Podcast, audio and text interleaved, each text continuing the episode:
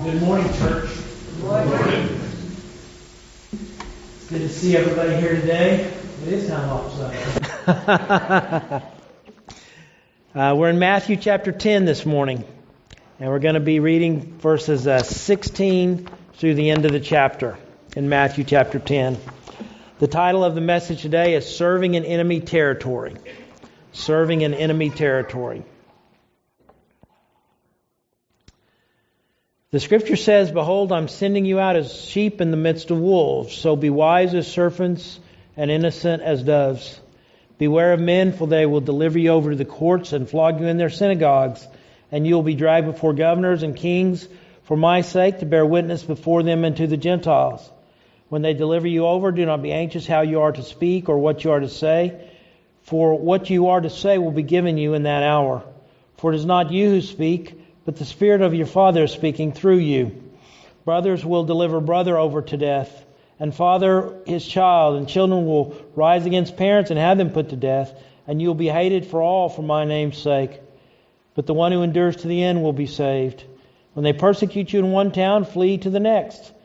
For truly I say to you, you will not have gone through all the towns of Israel before the Son of Man comes. A disciple is not above his teacher, nor a servant above his master. It is enough for the disciple to be like his teacher and the servant like his master. If they have called the master of the house Beelzebul, how much more will they malign those of his household? So I have no fear of them, for nothing is covered that will not be revealed, or hidden that will not be known.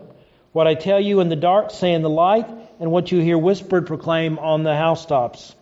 Do not fear those who kill the body, but cannot kill the soul Rather fear him who cannot who can destroy both body and soul in hell. Are not two sparrows sold for a penny? And not one of them will fall to the ground apart from your Father. But even the hairs of your head are all numbered. Fear not, therefore. You are of more valuable than many sparrows. So everyone who acknowledges me before men, I will also acknowledge before my Father who is in heaven. Whoever denies me before men, I will also deny before my Father who is in heaven. Do not think that I've come to bring peace to the earth. I've not come to bring peace, but a sword. For I've come to set a man against his father, and a daughter against her mother, and a daughter in law against her mother in law. And a person's enemies will be those of his own household. Whoever loves father and mother more than me is not worthy of me. Whoever loves son or daughter more than me is not worthy of me. And whoever does not take up his cross and follow me is not worthy of me. Whoever finds his life will lose it. Whoever loses his life for my sake will find it. Whoever receives you receives me, and whoever receives me receives him who sent me. The one who receives a prophet because he is a prophet will receive a prophet's reward, and the one who receives a righteous person because he is a righteous person will receive a righteous person's reward. And whoever gives one of these little ones even a cup of cold water because he is a disciple, truly I say to you, he will by no means lose his reward. May the Lord add his blessing to the reading and the proclamation of His Word. Most of you know that for a few years I've been tutoring at Kennedy School and helping kids with their reading skills. I really enjoy it, something I really like. It helps me to get to know the school staff and the children. I've discovered something as I read these books, you know, kind of a chapter a week or something. I really like some of the stories that the kids get to read. I, I kind of get into them.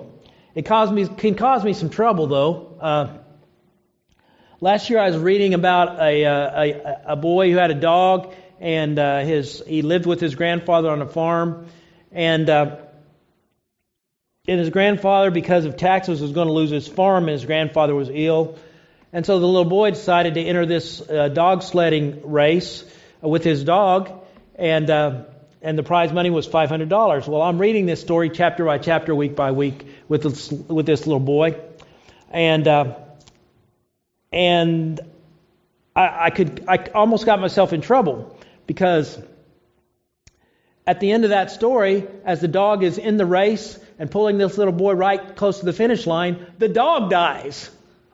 And this big softy like me didn't know that was going to happen. And so here I am reading this story with this little boy, and I'm thinking, you got to control yourself, Bob Ray. Eh? Don't be like you normally are. But anyway, well, this year uh, I'm reading a, a story called uh, I Survived the Nazi Invasion, and it's kind of historical fiction. It's based on the facts, but it could, kind of puts a story in there. uh, to help kids kind of grasp what's going on. And uh, it's it's it's uh, truthful, but it's it's also kind of a positive truth, you know, so it doesn't depress the kids like the Holocaust might depress the kids, right? Uh, this book is about a couple of Jewish children, Max and Zena Rosen from Estes, Poland, and uh, the Germans had made the city kind of a, uh, a ghetto and put all the Jewish people in it, and then they had basically evacuated the city, and uh, and the and the kid's uh, father had been taken away to a Nazi concentration camp, and the children somehow managed to uh, to not be taken, and um, and they managed to escape from the city, and they joined the underground resistance kind of by chance. Uh, they needed help, and, and some people from the underground resistance found them and they, they helped them. Now, when they, when they joined the resistance, Max and Zena found out a couple things. First of all, they found out what they didn't know was that the Nazis were actually losing the war by this time. Uh, and then, of course, the Nazis didn't want anybody to know that they were losing the war, and so, uh, and so they didn't know this. And also, they found out that there were many who were working behind enemy lines to hasten the Nazi defeat. And I thought about that as I read this passage of Scripture this morning. Uh, do you realize that's also the nature of the mission that Jesus calls his followers to be with him on? We are called to be behind enemy lines, spreading the saving message of Jesus Christ in a hostile world. We are to spread the message that Jesus saves, He delivers, He forgives, He gives life. The prince of the world, the devil himself, wants to silence the saving of the message of Jesus. He wants to keep human beings under his deadly, uh, destructive influence. He wants to keep the world in rebellion against God and his ways. and so we as believers are called to be on mission with Jesus behind the lines and rescue men and women and boys and girls from the dominion of the devil by sharing with them the good news of, of Jesus. And like Max and Zena Rosen, who found out the Nazis were losing the war, we too already know the devil has been defeated. Jesus has won. Uh, even though we're rescuing others uh, from the from his last grasp, his end is coming, and Jesus reigns forever and ever and ever. Now, in Matthew 10, Jesus tells us, and he's talking, he's instructing his disciples as they go on kind of on their first mission, but he also is talking to you and I as we are, we are continually on mission with Jesus, waging war behind enemy lines. As Jesus instructs his apostles on their mission trip, he's also instructing us and giving us a truth, truth for every believer of every age, and that's, that's this truth in particular. Jesus' presence in our lives provides courage and power to faithfully carry out his mission until he returns. Jesus' presence in our lives provides courage and power to faithfully carry out his mission until he returns. Aren't you glad about that? Amen. I want you to notice some things about the continual mission. First of all, I want you to notice the reality of the mission the reality of the mission. Um, now, Jesus told them, He said, I'm sending you out as sheep among wolves. Uh, I'm sending you out into enemy territory. I'm, I'm, sending you out as innocent ones among a violent ones, uh, among people who want to silence and devour you. And so he says, be as wise as serpents and uh, innocent as doves. Uh, Jesus, Jesus says, be wise but be innocent. You are not to be gullible. You are not to be unaware of the dangers around you. You should be conscious and aware that many want to silence you, but, but be wise. You see, don't do things that complicate the mission. Now, Jesus doesn't say you can be wise and avoid all danger, but don't make it harder than it already is. Don't do things that complicate the mission. Don't invite trouble or look for trouble. Avoid trouble if you can. Be wide uh, wide awake, alert, and cunning. But he said, Be innocent as doves.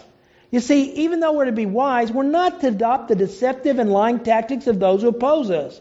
We're to be smart, but we're not to be deceptive and manipulative. We're not to be, we're not to be gullible, but we're not to be mean or destructive or jerky or disrespectful to others.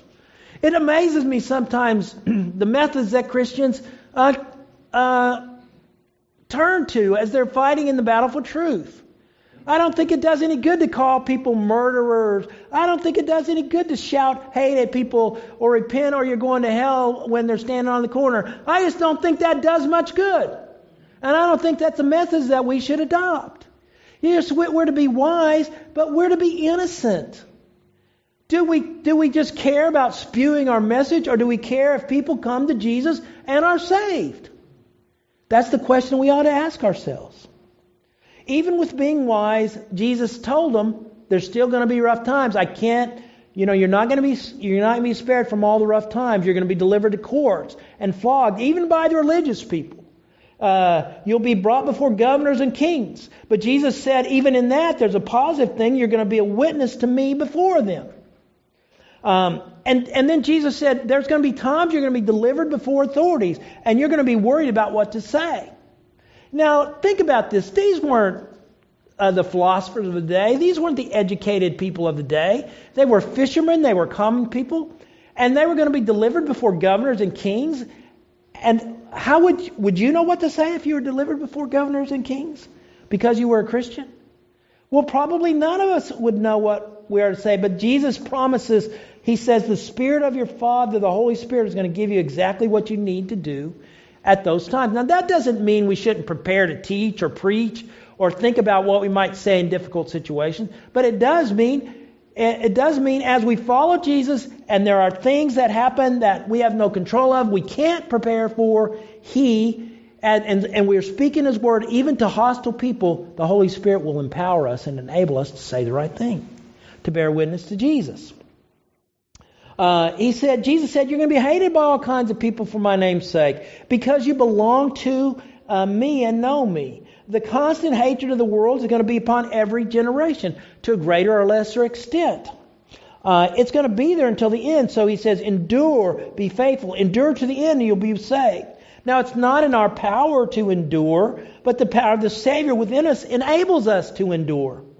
Uh, don't ever think you can't take it anymore because you can because Jesus is with you. You can, by the empowering presence of the Holy Spirit, endure. And you will endure to the end as true followers of Jesus. Now, Jesus then reminds us that as people oppose Him, as His followers, we will also be opposed. Like Him, we'll be ridiculed and mocked and shamed. And Jesus has an advantage here because Jesus never messed up. And you and I mess up from time to time, and people can kind of use that against us. Uh, and so, just like they oppose Jesus, uh, the Master, the perfect one, they will oppose those who seek to follow him. Jesus said, it'll even be said that, uh, that you're in league with the devil. That you're doing the enemy's work. It'll even be said, what it's said today, you're on the wrong side of history. Isn't that phrase so popular in our culture? The wrong side of history if you say certain things are not right, uh, certain things are, are, are, uh, are right even though Jesus and His Word says they're wrong. Um, they said these things about Jesus and His followers, and they're going to say them about us, maybe even more. You see, people often forget what Jesus said. I hear people say, well, Jesus never said anything about such and such a thing. Well, you haven't read his words close enough. He said a lot about a lot of those things. Jesus said a lot more about adultery and sexual sin than the Old Testament. He talked about what you think and what you feel in your heart and dealing with those kind of things. Jesus talked about those kind of things. People say Jesus never talked about about gay marriage. People say that. I don't think they've read Matthew 19 where the scripture says God created them male and female, and a man will leave his father and mother and cleave to his wife, and the two will be one flesh. You see, don't, you know, people say these things, but they're not true. And I want to tell you, even if, you know, if you don't say them in hate, of course. Do you hate people that think those things are wrong? That, that's, not, that's not Jesus. But even if you say them in love in the best way that you can say them, they're going to be those who are not going to like it. They're not going to be those who, who like to hear the gospel that says, we are sinners in need of a Savior to rescue us. Uh, they're going to speak evil of us just like they spoke evil of Jesus. Even if we quote Jesus' exact words, there'll be people say Jesus would never say or do that. But he did. Don't be surprised when there's opposition. Don't be surprised in the reality of the mission. It's not an easy mission, it's a difficult mission. Now, some of you might say, I don't like that reality. That reality is not very good. People are going to hate us and oppose us. You know, it's just like we sang. You know, Peter said a lot of people had left following Jesus in John chapter 6. And, uh, and Jesus turned to his apostles and he said, his disciples, some of others of his, are you also going to leave? And Peter said, Lord, where would we go? You alone have the words of eternal life. Yes, there are times it's difficult, it's hard to follow Jesus, it's hard to be his witnesses. But, I, but it's real hard not to be a follower of Jesus. I'd rather take the hardships of knowing and loving and living for Jesus and knowing that He loves me than have the blessings of not knowing or following Him or living for Him. Yeah, it is hard. So, so, so we might say that's a tough reality. So there's something else I think we need to see here. The mission's eternal, internal enemy. The mission's internal enemy. Jesus tells us not to be afraid of those against me and against you because you're my followers. Don't give in to fear because of those who oppose you. Don't fear the opposition. Well, why? Well, John tells us in 1 John, greater is he who is in us than he is in the world. So always remember that. But Jesus said the things uh, that, that are covered and deceptive and deceitful, all the manipulation and the lies of the enemy, they're going to be they're going to be revealed publicly. The good things that I've taught you, that I've taught you uh, as apostles, you're going to speak them uh, uh, from the housetops. You're going to have public places to proclaim these things. Jesus said, Don't fear those who the worst thing they can do is kill your body. You see, there are worse things to fear than death. Death is fearful, isn't it? Anybody that tells me they have no fear of death, I question them. I wish I could tell you I'm not afraid to die. I believe I'm ready to go, but when I think about it, kind of kind of scares me. But there, but I also know there are worse things than death. That's why people can die in just wars. That's why people can can can uh, you know, uh, defend defenseless people. Because there are worse things in life than death. And so Jesus said, Don't fear those who can only kill the body, but they can't destroy the soul. Fear the one who can kill the body and, and cast the soul in hell. Don't be afraid of men who judge you. Fear the holy, living, and true God. Fear God before whom you and I and every living person will be judged. You know, we need to ask ourselves by whose opinion do we care more about? The opinions of men or the judgment of God? Holy God is the one we should ultimately respect and fear. But then notice, Jesus says to his followers, this caring, loving, holy God, he knows everything about you. He knows when a single sparrow falls to the ground. He knows the hair, the number of hairs on your head. And, and that, that's an interesting phrase. It doesn't mean the Lord knows you have 140,000 hairs, or, you know, at my age, maybe 30,000, who knows. But, uh, but he looks at, you know, a, you know, pull out a hair and say, God knows that hair is number 6,472.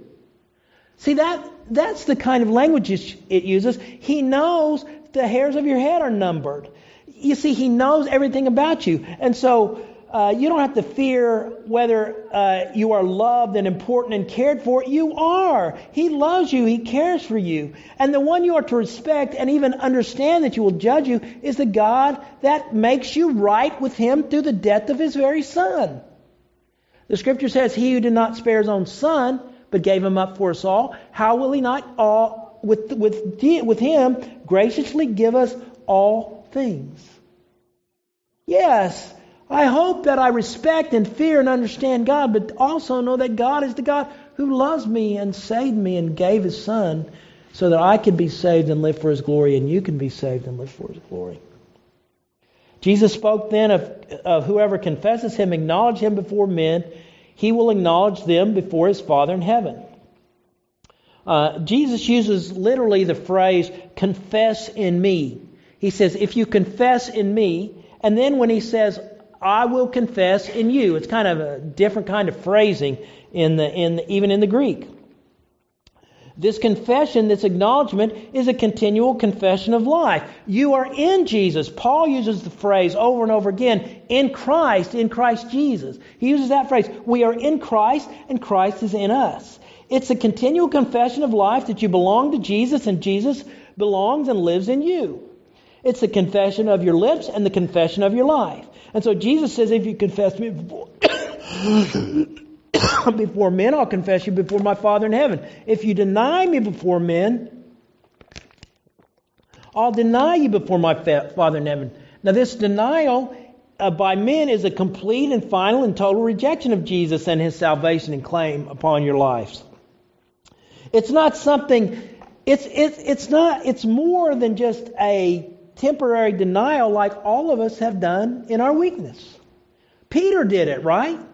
Peter denied Jesus. Jesus is not talking about the, that kind of sin. He's talking about a complete and utter and total non-confession or non-denial. It's, it's, it's not understanding you are in Christ and He is in you. And the pattern of your life is to confess Christ. Yes, you blow it every once in a while, but the pattern of your life is to confess Christ. Uh, you know, Peter's denial was a horrible thing. And and there have been times that I feel like I've denied Christ because I haven't spoken up for Him. I haven't acknowledged Him when I should have. And, and that's, that's not, I don't want to make that a light thing, but I want to say to you, I think we've all kind of done that. Most of us have kind of done that um, when we've been afraid or fearful. But we also know that we believe in Jesus and we do our best to confess Him before men and we've been restored and given courage to stand, and then to go on at other times to, to confess Him and to, and to, to live for Him. I think this denial is a final kind of continual denial of Jesus. It's an outright rejection of His right to rule our lives. You see, if you reject Jesus and His right to rule your life, I'm telling you, there's no hope for you. There's no hope for you if you reject Jesus. If you reject Him finally and ultimately, and you will not let Him rule your life, you're rejected by Almighty God. And so Jesus says, don't fear. Don't fear those who can only, the worst they can do is kill the body. Don't fear because God loves you and God's going to care for you. Fear is always the internal enemy of all of us. And we all need to be aware of fear. Fear causes us to do things that we would never do. When you're anxious or you're fearful, you make decisions that you know later on that you shouldn't have made. Be careful of fear, and especially the fear of people and their opinions. Be careful of the internal fear and, uh, and fearing the wrong things. You know, there's a song, I really like it. It's called Fear is a Liar. He says when he, and it talks about fear, what it does to us. When he told you, he's talking about the enemy basically. When he told you you're not good enough, when he told you you're not right, when he told you you're not strong enough to put up a good fight, when he told you you're not worthy, when he told you you're not loved, when he told you you're not beautiful, that you'll never be enough. Fear, he is a liar. He will take your breath, stop you in your steps. Fear, he is a liar. He will rob you your rest till your happiness. Cast your fear in the fire. Fear, he is a liar. It's personifying fear, I guess. When he told you, when fear told you you were troubled, you'd forever be alone. When he told you you should run away, you'll never find a home. When he told you you were dirty and you should be ashamed. When he told you you could be the one that grace could never change. Fear, he is a liar. Fear is a liar. And fear can paralyze us. And the fear of men can stop us from doing the things that God has called us to do. Beware of the internal enemy of fear.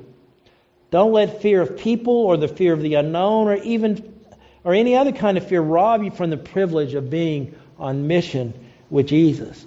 I know it's a continual battle. You know, I, I've told my kids, I think I'm more anxious at this time in my life than I was 20 years ago. And that bothers me. I can't, you know, I should have more faith, I think. Fear, fear sometimes robs me. And I worry about things I know that God doesn't want me to. Don't let fear control you. Don't let the opinions of men uh, cause you to fear. Respect and honor and, and fear God above everything else. There's one more thing I want to uh, say from this passage of Scripture this morning, and that's this. Beware of the mission's detractors and supporters. Beware of the mission's detractors and supporters. Um, not only can fear keep us from engaging in missions as we should, but even personal relationships out of balance can keep us from being on mission with Jesus. Jesus said that we are not to think he's going to throw down peace. It's kind of interesting the phrase, do not think that I come to bring peace. It's, it's, it's a phrase like he's going to throw it down to the earth. Uh, you know, we all want peace. And, you know, the kind that grew up when I grew up, you know, we peace sign and all that stuff. And, you know, we think God, it's just going to be passed down to the earth and everything's going to be bliss. Well, it's not going to happen like that. Jesus said he didn't come to bring peace, but a sword. Now, Jesus does bring peace to those who believe and trust in him. He does give us peace. Uh, he does make peace between us and God and between us and others.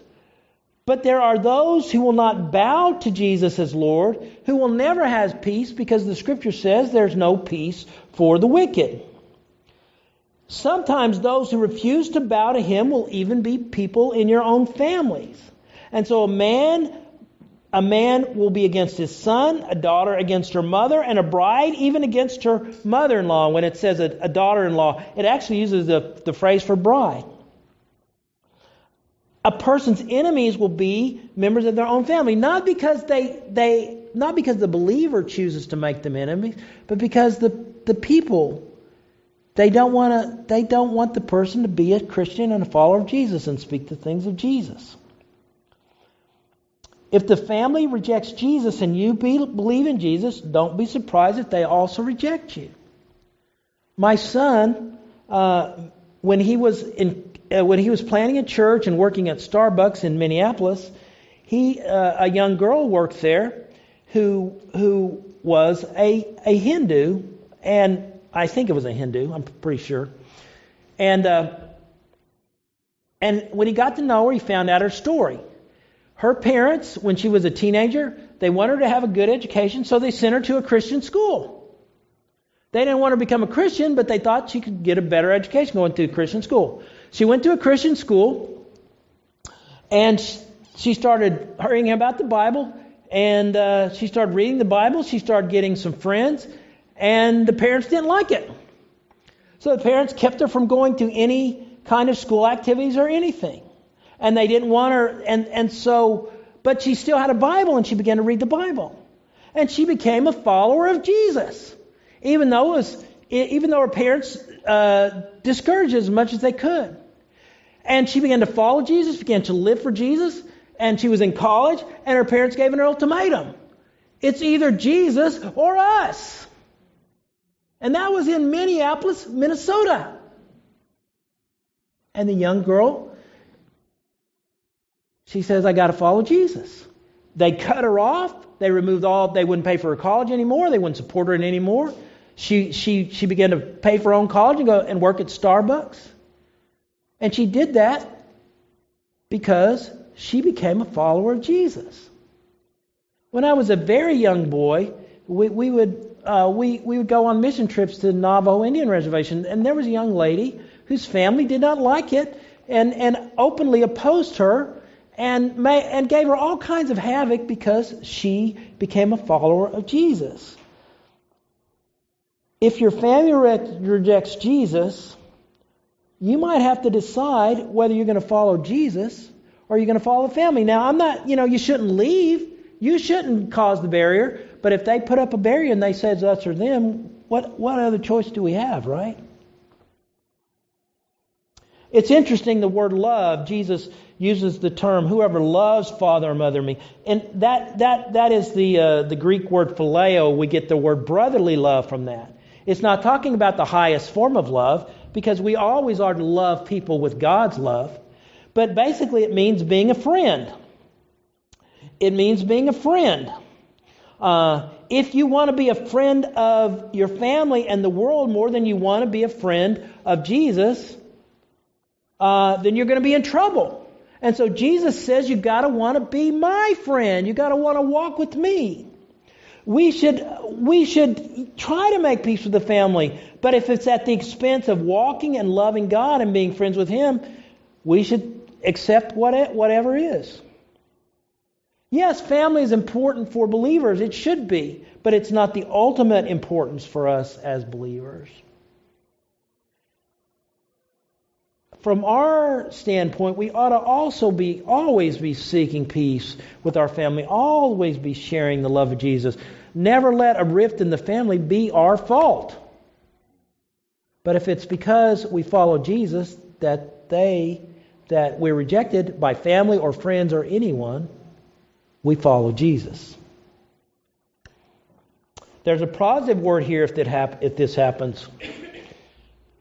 Whoever receives you as my messenger receives me. Whoever receives uh, me receives the one who sent me. Jesus said, if you receive a prophet because he is a prophet or a righteous person because they are a righteous person, you receive a righteous person's reward. What's Jesus telling us? He's saying to receive the messenger of Jesus is receive Jesus and receive God the Father. And, and even though others will reject you, others will embrace you. If someone does even the smallest thing like giving a cup of cold water on your day, on, on a hot day, because you belong to me, because you're my messenger, they're going to be rewarded. Yes, family may reject you, but God, people will embrace and accept you and, and encourage you and reward you. And they will be rewarded because uh, they are helping you.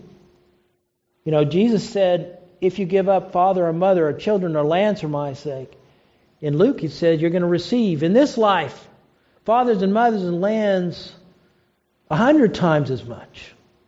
Now, that doesn't mean we're going to be rich, but it does mean He's going to provide everything we need. And the family that may have rejected you because you follow Jesus, there'll be family that step in and will be your family. A lot of you maybe have found that. Even at times, if you had to live away from family, not because there's a breach, but if you had to live away from family, you found that uh, because you're doing the will of God, you found God provides that kind of family for you. There will be those who distract from the mission and seek to hinder you. Maybe even some of the people that at one time were closest to you, but others are going to provide support for you and be family for you. And they will be a blessing, and they will blessed in, in the ways that they they'll be blessed in the ways in which they help you. You see, we're on a covert mission behind enemy lines. Jesus says until the end comes, we got to keep doing that. We're not aware of the, unaware of the dangers of the mission. We know it's reality. We're not living in uh, in a kind of illusion that everything's going to be great and you know everything's going to be creamy and all that. We know that there is danger in the mission. We guard against the internal enemy of fear. And we know that even if there's distractors of those even closest to us, that'll keep us from being on mission, God will provide others to help us to be involved in the missions. Jesus' presence in our lives provide courage and power to faithfully carry out his mission until he returns. Stay on mission with Jesus. Enemy is defeated. Jesus has already secured the victory. Let's pray together.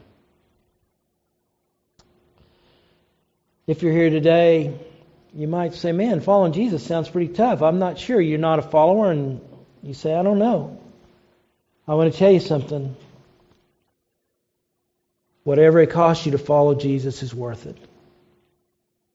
Whatever it costs you to follow Jesus is worth it. Because Jesus is worth it. Jesus is the pearl of great price. Jesus is the Lamb of God who takes away the sins of the world. Jesus is the Son of God and the Son of Man who died for us and rose again.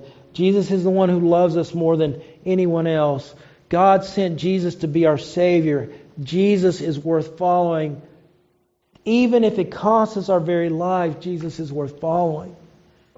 If you're looking for someone to live for, if you're, if you're, if you're needing forgiveness of your sins, don't let anything stop you from giving your life to Jesus. Christians, please be encouraged. I know it's a tough scripture. I look at this scripture and I say, man, that's, that's tough scripture you got to preach.